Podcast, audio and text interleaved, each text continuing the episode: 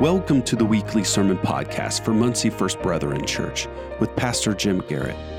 This week we continue our series in the Gospel of John. We read of the interaction between Jesus and Nicodemus and Jesus' declaration that he must be born again. Here's Pastor Garrett.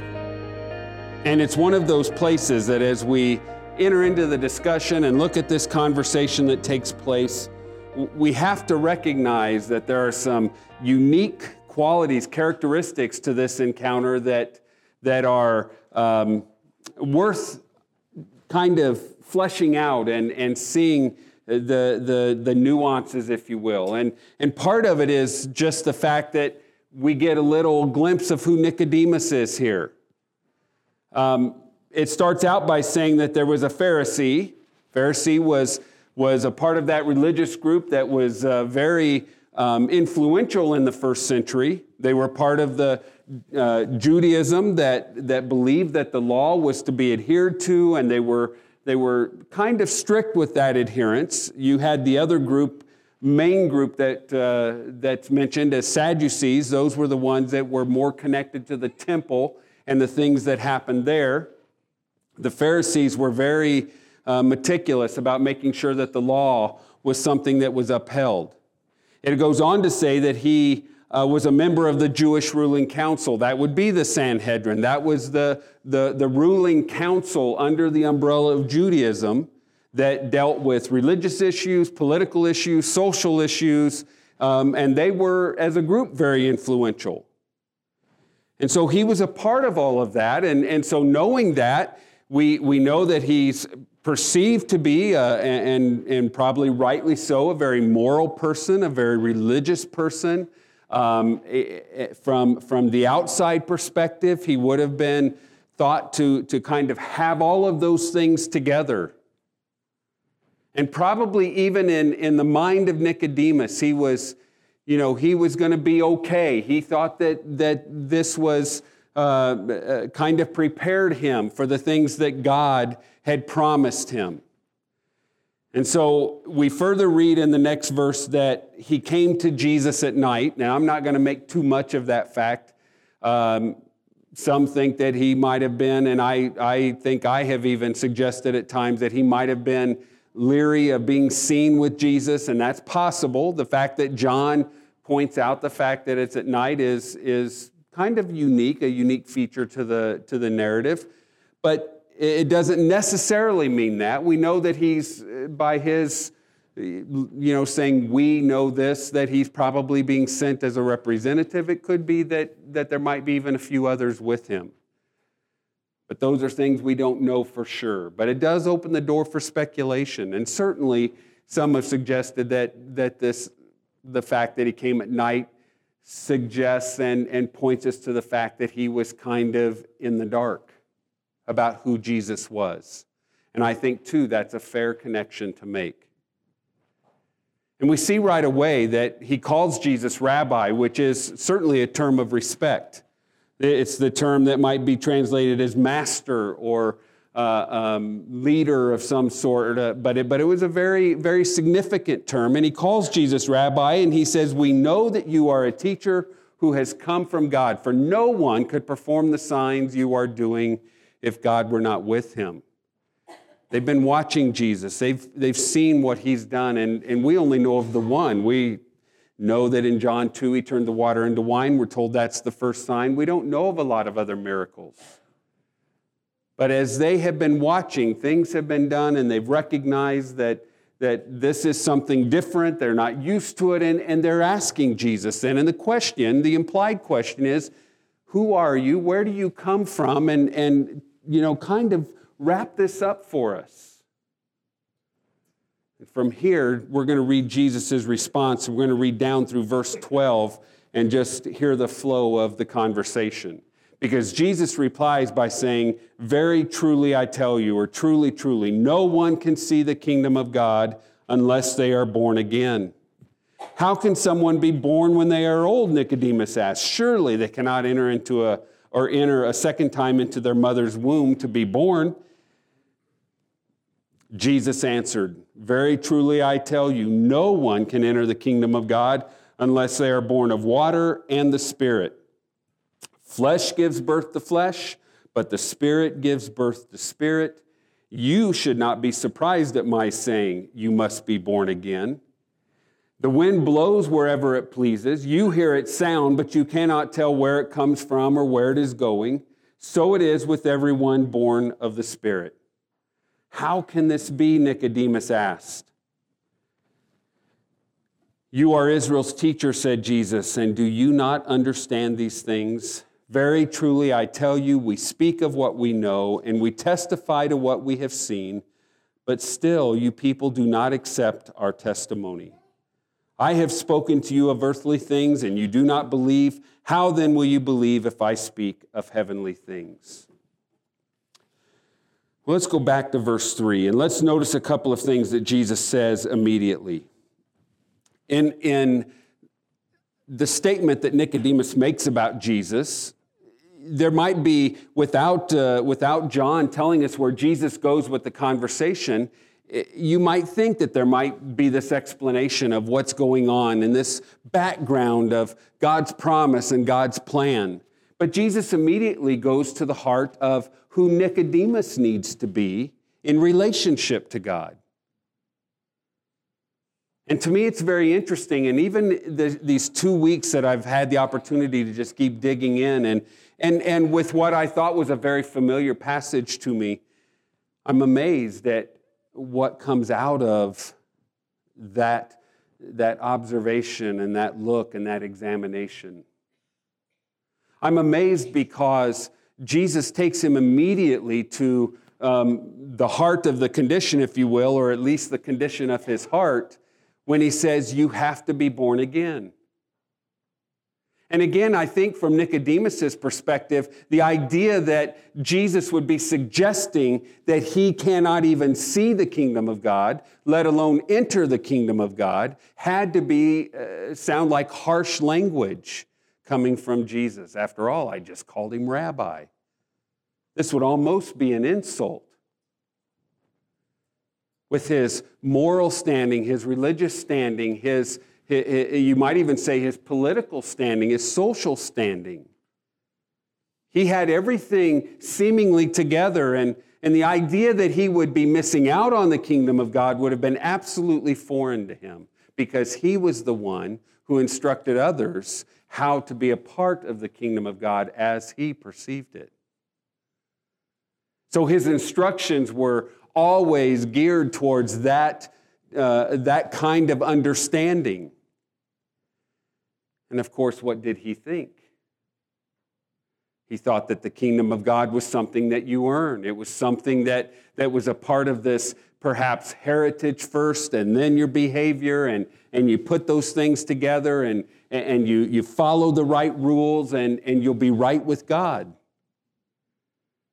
And Jesus presents a perspective that is completely void of that discussion. You can't even bring it to the table. It has no place, it has no setting. Jesus says, You have to be born again.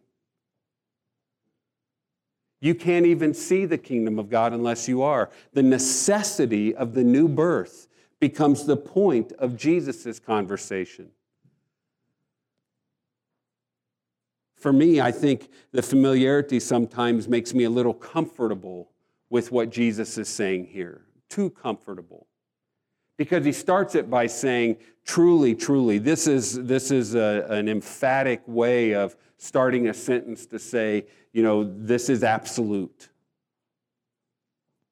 He, we first encountered it back when he was talking to Nathaniel in chapter 1, telling him what he would see in and those things in verse 51.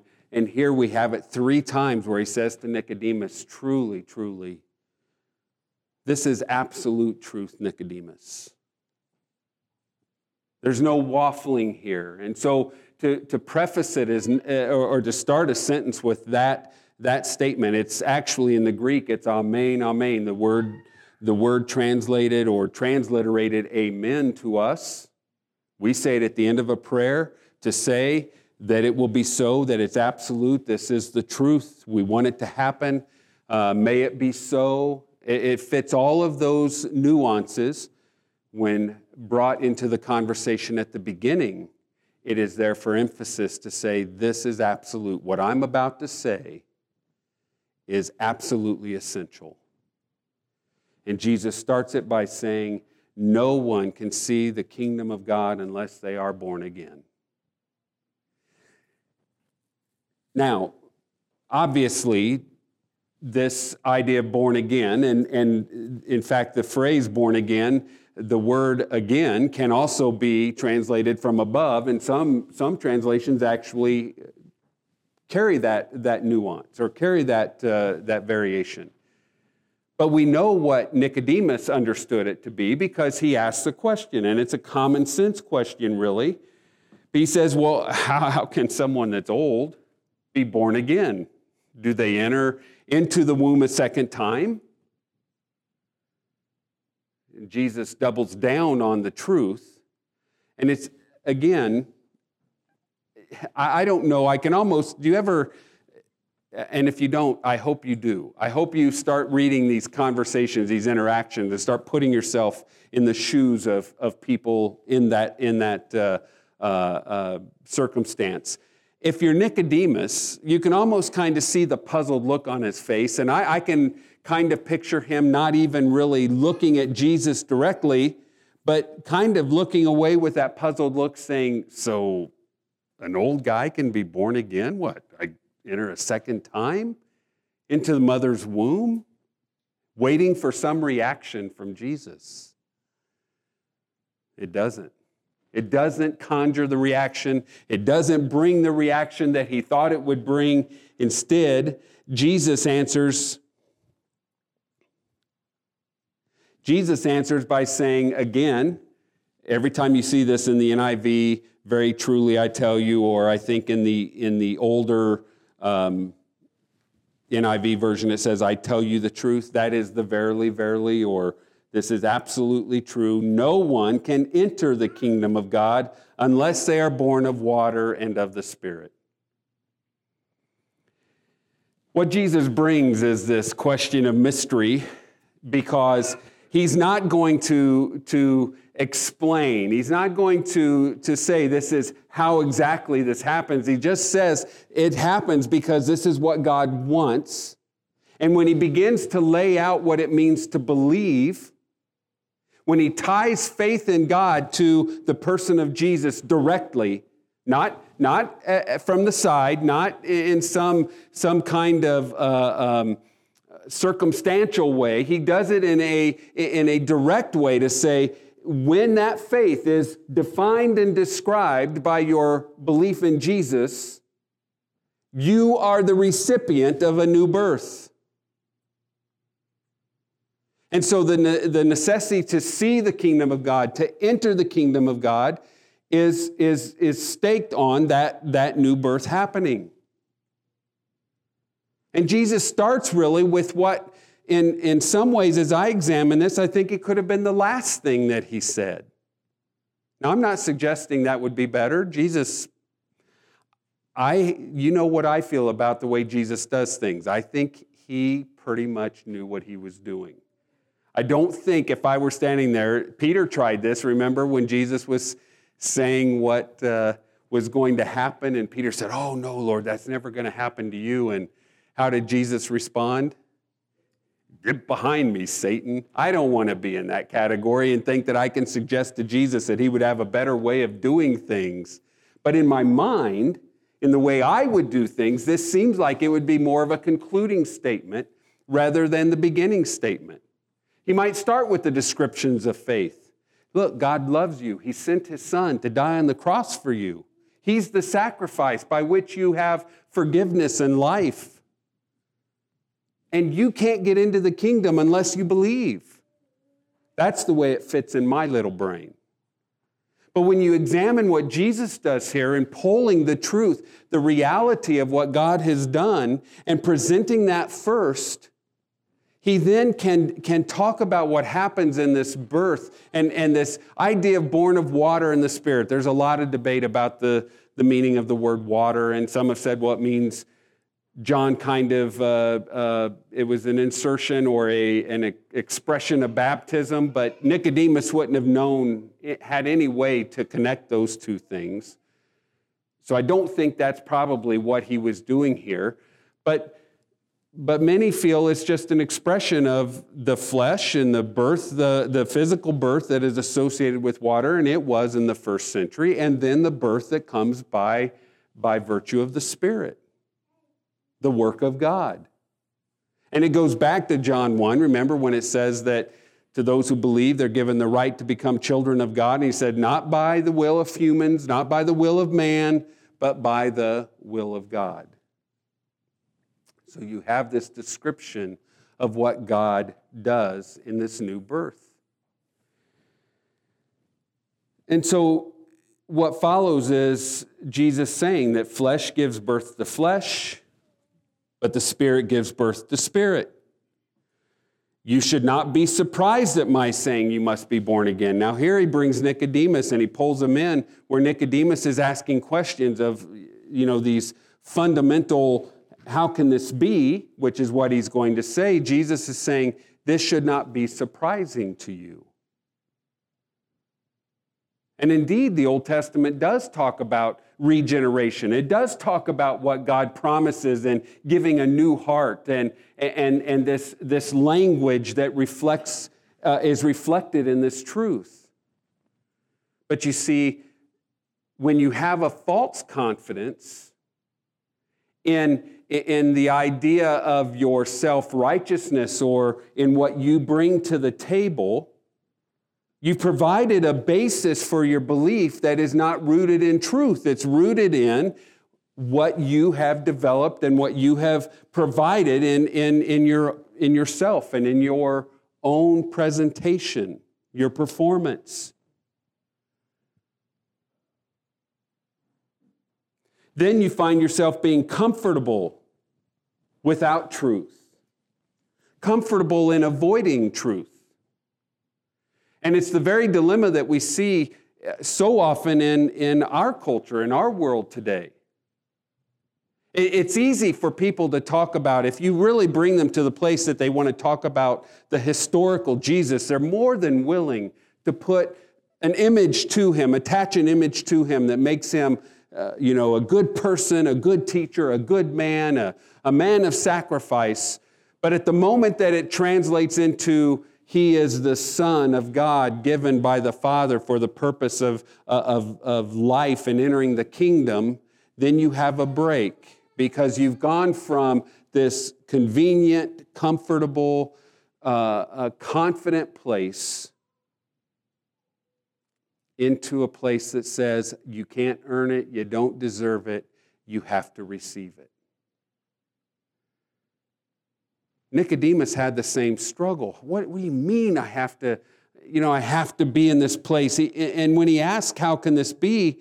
He's, he's, he's in fact going to that very place. Jesus prefaces before he gets to that, that question, he says, The wind blows wherever it pleases. You hear its sound, but you cannot tell. You cannot tell where it comes from or where it's going. So it is with everyone born of the Spirit. He's saying this is a mystery what God has done. There's no mental way for me to understand all that God does when He promises and gives and delivers upon this life that He offers. And so He says ultimately, this is, this is what God has described. This is what God delivers upon. And so we find ourselves in this, with this tension of either accepting what God says is true or arguing with him. Satan loves for us to be in a place where we're happy, being comfortable with a relationship with God that doesn't exist or, or that exists only apart from Jesus and therefore doesn't exist at all. I think, I think his biggest goal, I think his, his number one goal for people is to get them happy, being secure and, ha- and comfortable and confident in anything other than the person of Jesus Christ. And so he blinds them. 2 Corinthians 4 says that he blinds the world so that they don't see who Jesus is. And Jesus here is, is making it very clear. Now, I want you to notice that Jesus hasn't pointed to himself yet. I think that's why he knew what he was doing. He was presenting the promises of God, the life that God gives, that he gives through the Spirit, can only be delivered through him. And, and he presents the way that happens. What God does is he makes us new. He doesn't give us a new set of standards, he literally makes you new. You are born anew from above. So he presents the method of God without giving the means by which that becomes realized. I think it's very clever now that Jesus, you're pretty clever. Good job. That's, that's what I'm sure he's going, oh, thanks, Jim. I'm glad that I meet with your approval. You realize just how silly you are when you question the way Jesus might do something. But here you have, you have this, this presentation of, of the, the, the, the promise without the person yet. He's sitting right in front of them.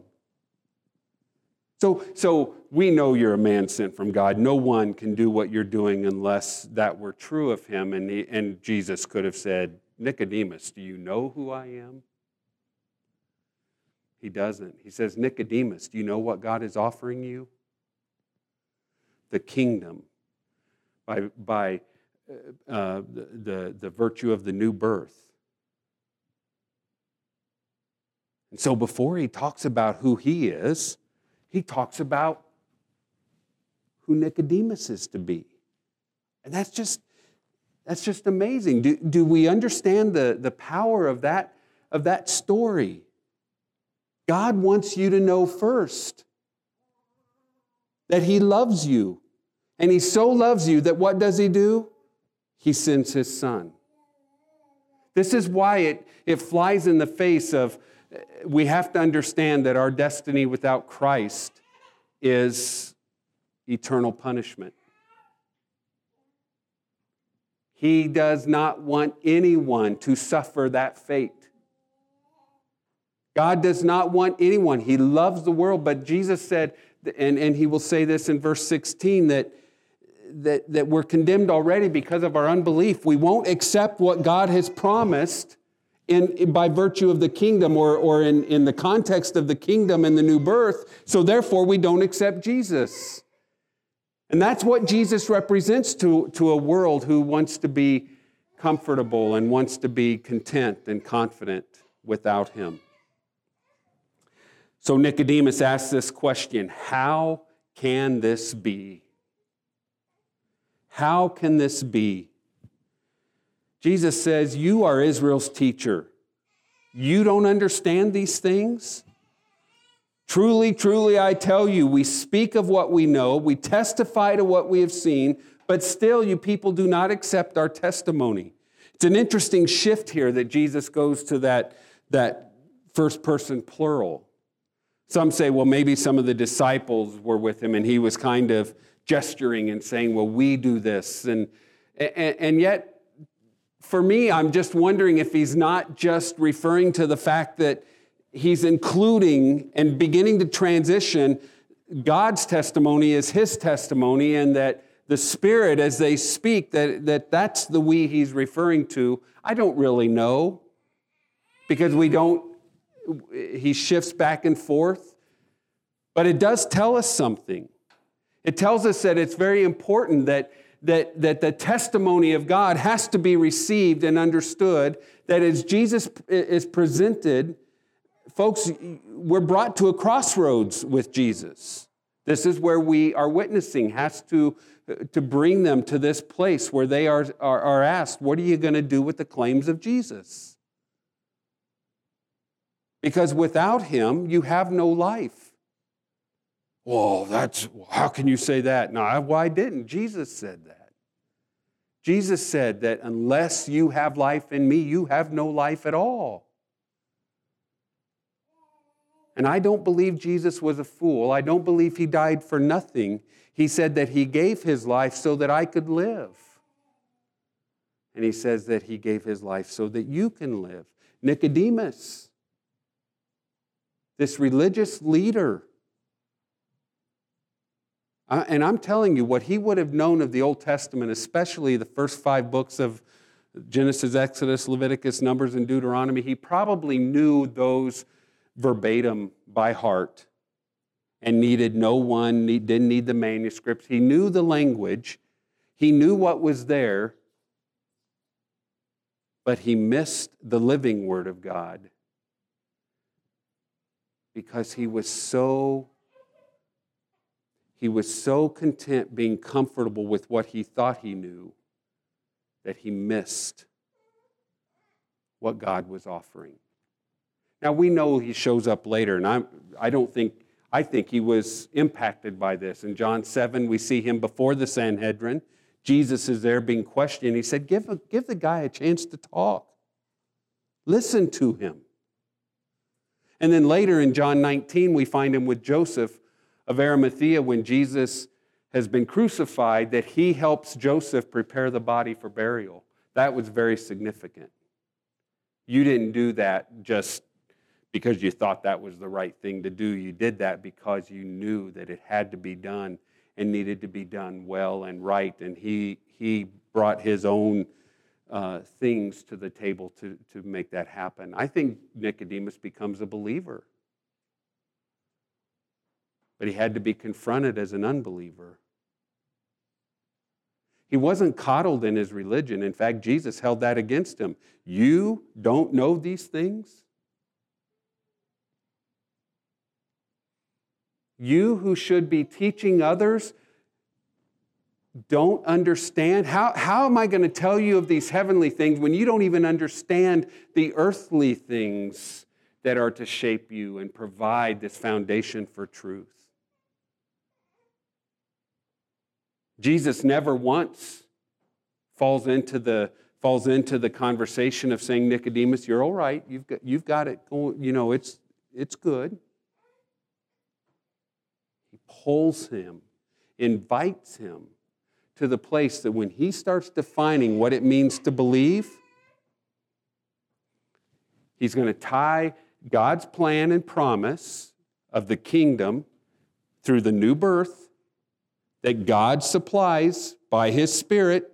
It's a spiritual birth, not a physical one. It's a spiritual birth that, that is, a, is a new person within us and then he's going to tie it to the person of Jesus. I, I, am probably forever going to be amazed at how this unfolds.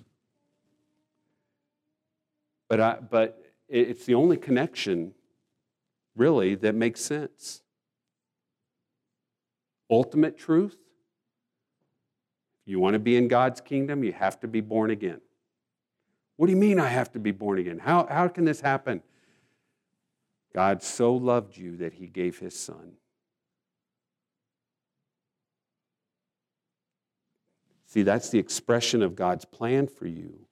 The fulfillment of that plan is in a person.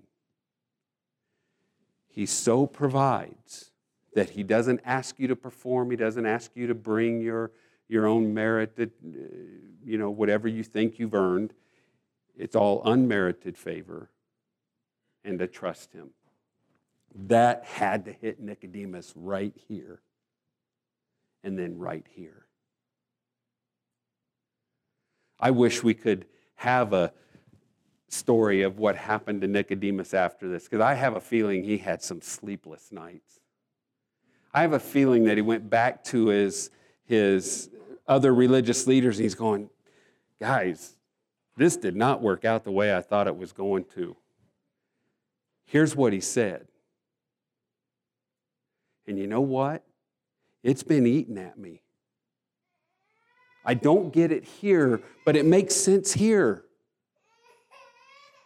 And for all the things that I thought I had right, I didn't have the most important thing. That all God asked me to do was believe that He loved me this much. We haven't been telling people this. We've been leading them to believe that all they had to do was follow our rules that we don't even follow. And Jesus said, That's not God's plan for us or for them. Wouldn't that be a neat story? To hear the rest of the conversation. Jesus is going to just unpack this while making it very uh, precise and, and specific. And, and these are the words we have to continue to kind of rest on. When Jesus says, you know, in chapter five, well, chapter four with the woman at the well, he'll get very specific. I'm the, I'm the one. If you'd ask water from me, I give water that you'll never thirst again. In chapter five, you search the scriptures because in them you think you have life. They pointed to me. Chapter six will be the feeding of the 5,000, and they're going to ask, What must we do to do the works that God requires? And he's going to say, This is what God requires that you believe on the one he sent. And by the way, if you don't believe in me, you have no faith. There is no basis for saying that you know God, that you have life, let alone anything else that God would promise. Every time he will be very, very precise. That's where we have to be able to say in conversation, examine the claims of Jesus. That's all I'm asking you to do. Not the claims of religion, not ideology. When you explain your religion, always explain it in terms of it's the expression of my faith and relationship.